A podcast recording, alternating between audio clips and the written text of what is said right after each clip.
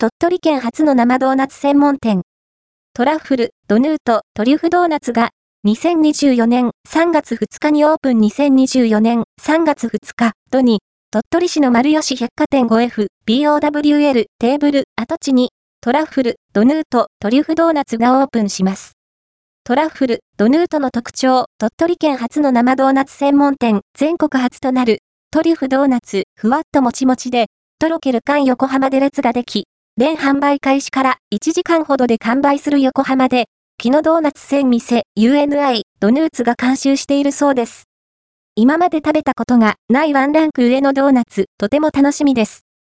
ちなみに、トラッフル、ドヌート、トリュフドーナツでは、現在、オープニングスタッフを募集中です。詳しくは、以下のサイトからご確認ください。